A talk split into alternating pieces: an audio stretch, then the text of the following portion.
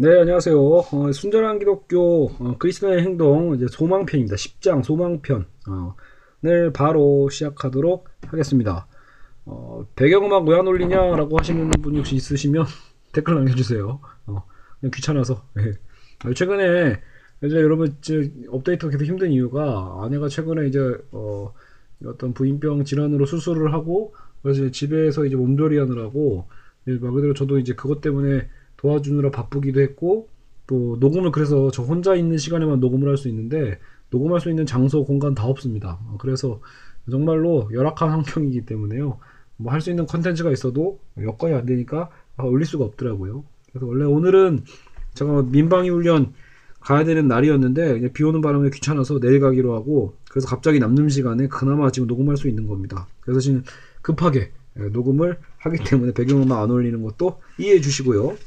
어, 사실 아까도 녹음 한참 하다가 갑자기 택배 오는 바람에요. 어, 녹음 다 날려먹고 아, 다, 다시 녹음한 것도 있어서 그것만큼 이제 시간이 촉박해지기 때문에 어쩔 수 없이 어, 하고 있습니다. 그 지금 소망편은 분량 굉장히 짧아요. 그래서 아마 지금 이 편도 제가 짧게 끊어가지 않을까 생각이 드네요. 아마도 혹시 모르죠. 제가 또 어, 여기 또 보다가 또 딴 길로 셀지요.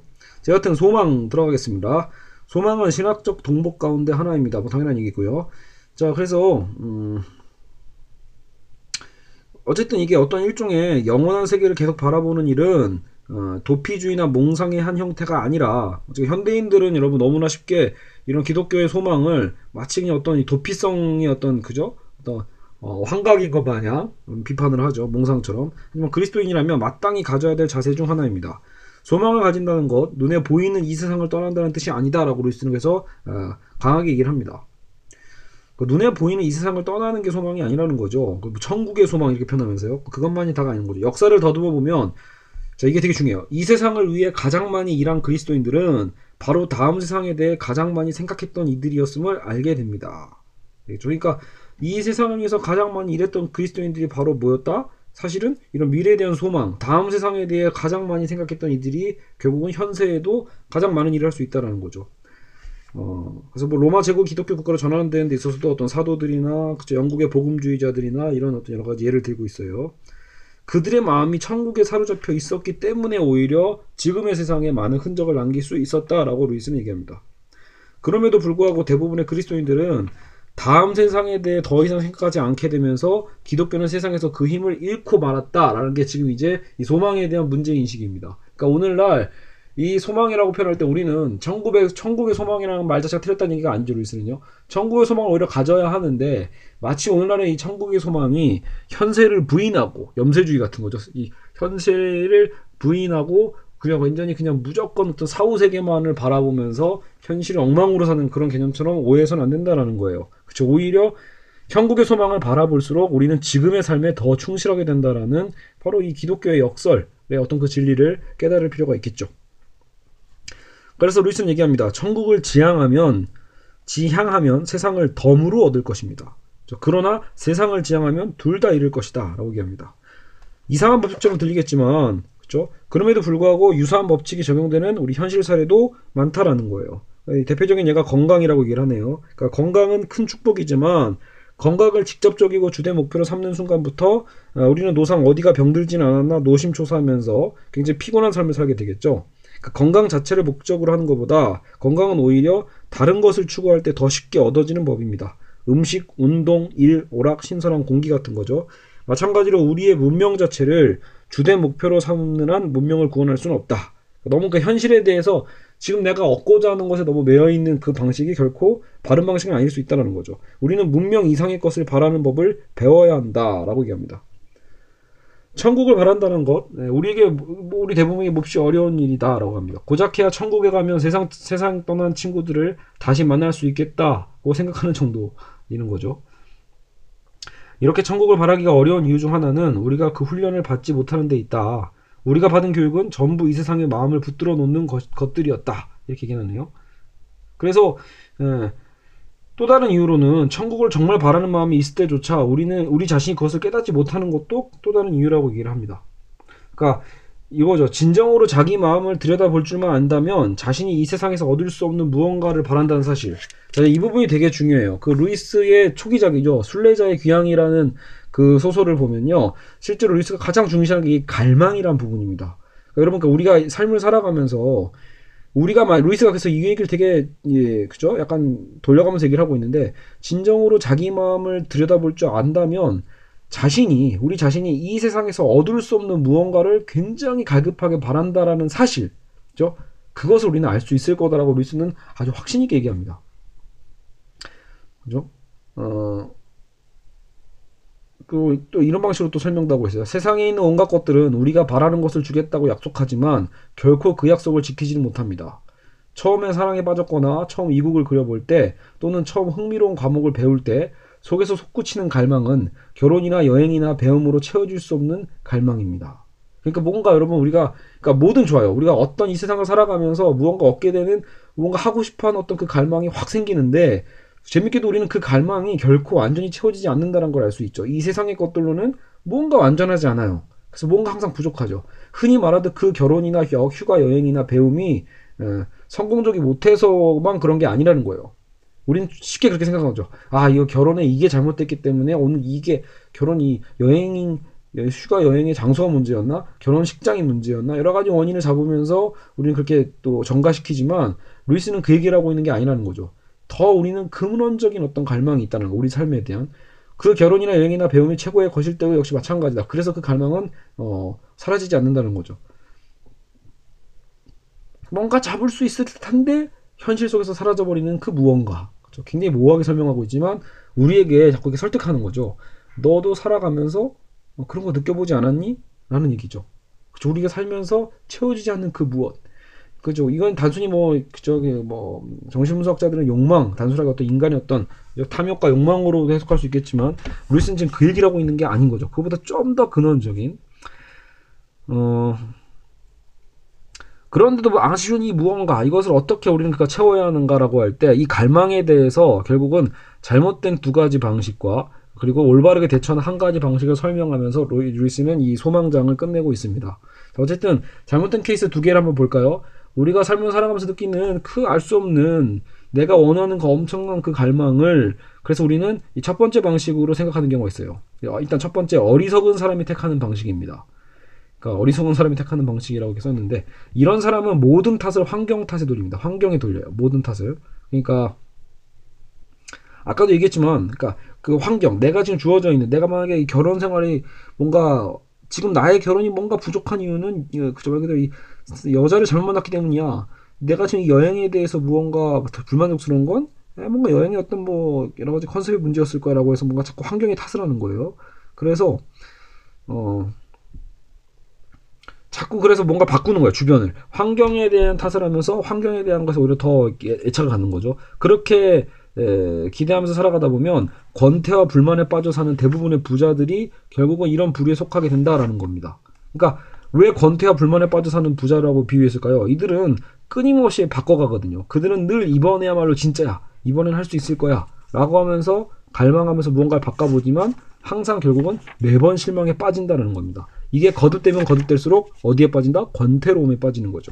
그죠? 삶 자체에 대한 불만에 빠지게 됩니다. 그러니까 여자도 계속 바꾸는 거죠. 이 여자, 저 여자, 그래서 이혼하는 거죠. 이 남자, 저 남자, 이 나라, 저 나라, 이 취미, 저 취미 계속 옮겨가지만 무언가 채워지지 않죠. 그 채워지지 않는 걸 계속해서 우리 주변에 있는 어떤 환경과 조건으로 만족시키려고 끊임없이 찾아다니는 이 행위를 루이스는 어리석은 사람이 택하는 첫 번째 방식으로 얘기합니다. 어, 여러분 충분히 고민해볼 필요 있겠죠. 우리 주변 우리도 우리가 끊임없이 자본주의 사회에서 많은 것들을 소비하고자 하는 것, 그렇죠?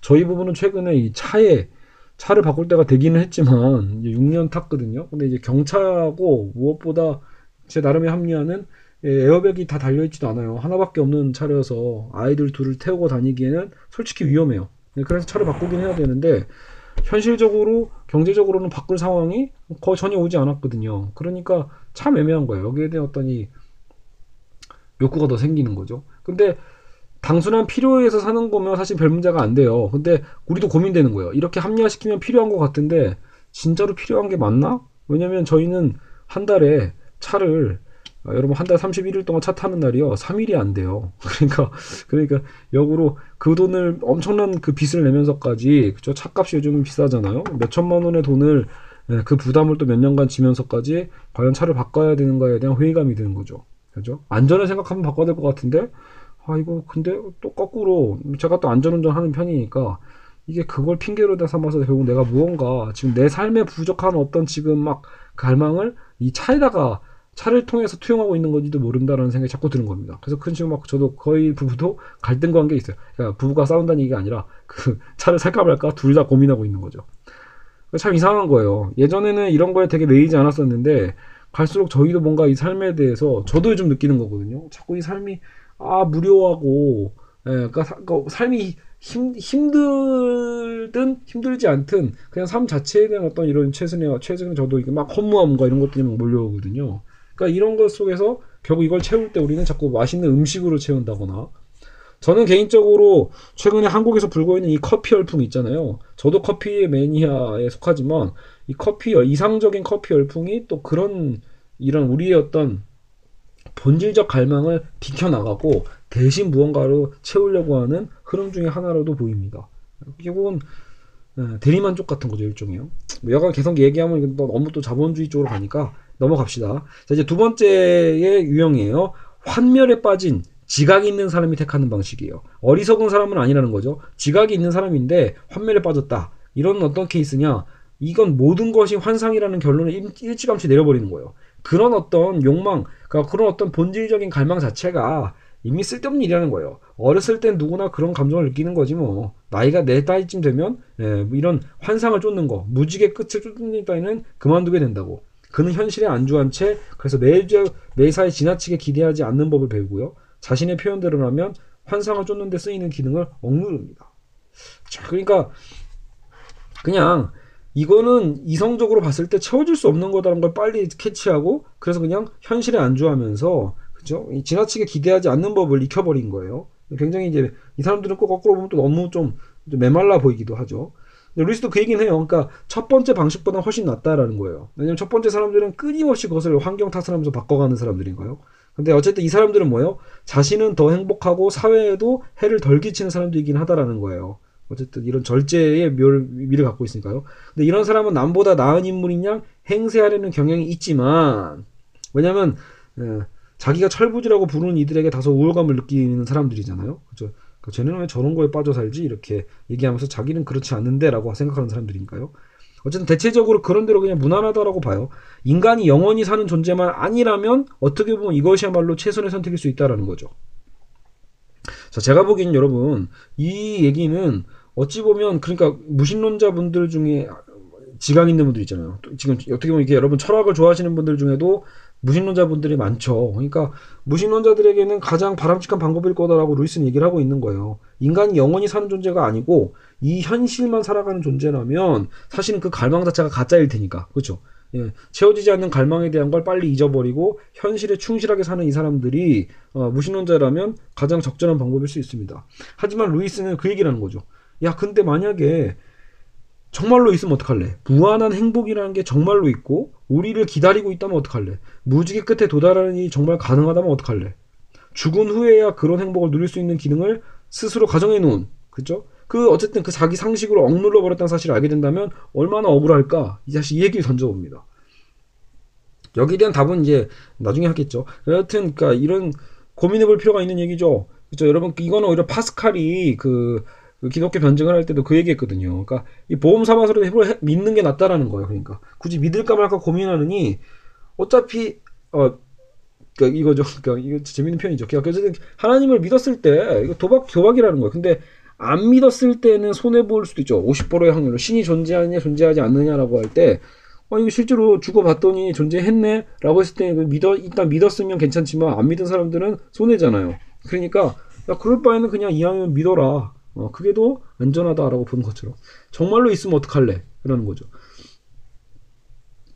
지금 당장 우리의 이성적인 사유로 봤을 때는 어떤 뭐 영원한 사이 세상 저 넘어서 어떤 형이상학적인 그쵸 어떤 그런 새로운 공간이나 이런 것들에 대해서 터무니없다라고 표현하는 이런 스타일의 분들이지만 고민해볼 필요가 있다는 거죠. 정말로 그런가? 왜냐면 우리 항상 마음속에는 항상 뭔가 알 수 없는 그 갈망이 자꾸 꿈틀꿈틀대고 있거든요. 근데 그 갈망이 단순히 아까 저처럼 차에 대한 욕망이 아니라 뭐 음식에 대한 욕망이 아니라 그건 오히려 변질된 거고 과연 그 궁극적으로 채, 뭔가 채워줄 수 없는 근데 뭔가 채워질 것 같은 네, 그게 무엇일까? 그게 필요하다는 거죠. 그 이제 그리스도인의 방식 세 번째로 들어가 보죠. 그래서 기독교인의 방식은 뭐냐? 피조물이 태어날 때부터 느끼는 욕구가 있다면 그 욕구를 채워줄 것 또한 있는 것이 당연하다라고 보는 관점이에요.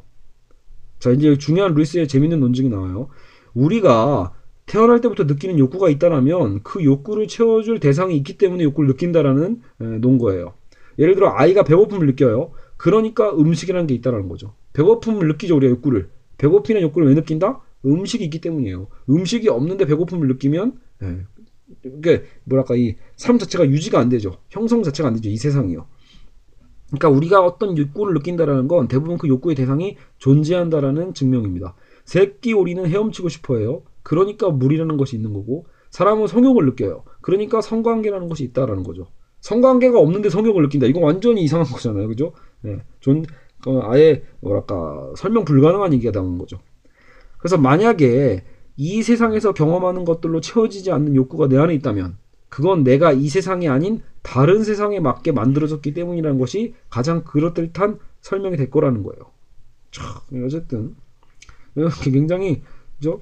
어, 독특하지만 또 그럴싸한 논증이죠. 어때요? 내가 지금 이 세상에서 경험하는 것들은 채워지지 않는데 어쨌든 그 욕구는 분명히 있다. 그 얘기 뭐다? 그 욕구에 대한 그 짝, 욕구에 대한 대상이 이 세상이 아닌 다른 세상에 있을 수 있다는 가능성이죠. 그리고 나 그래서 그런 내가 그런 욕구를 갖고 있는 나도 이 세상이 아닌 다른 세상에 맞게 만들어졌기 때문이라는 것이 가장 그럴듯한 얘기라는 겁니다.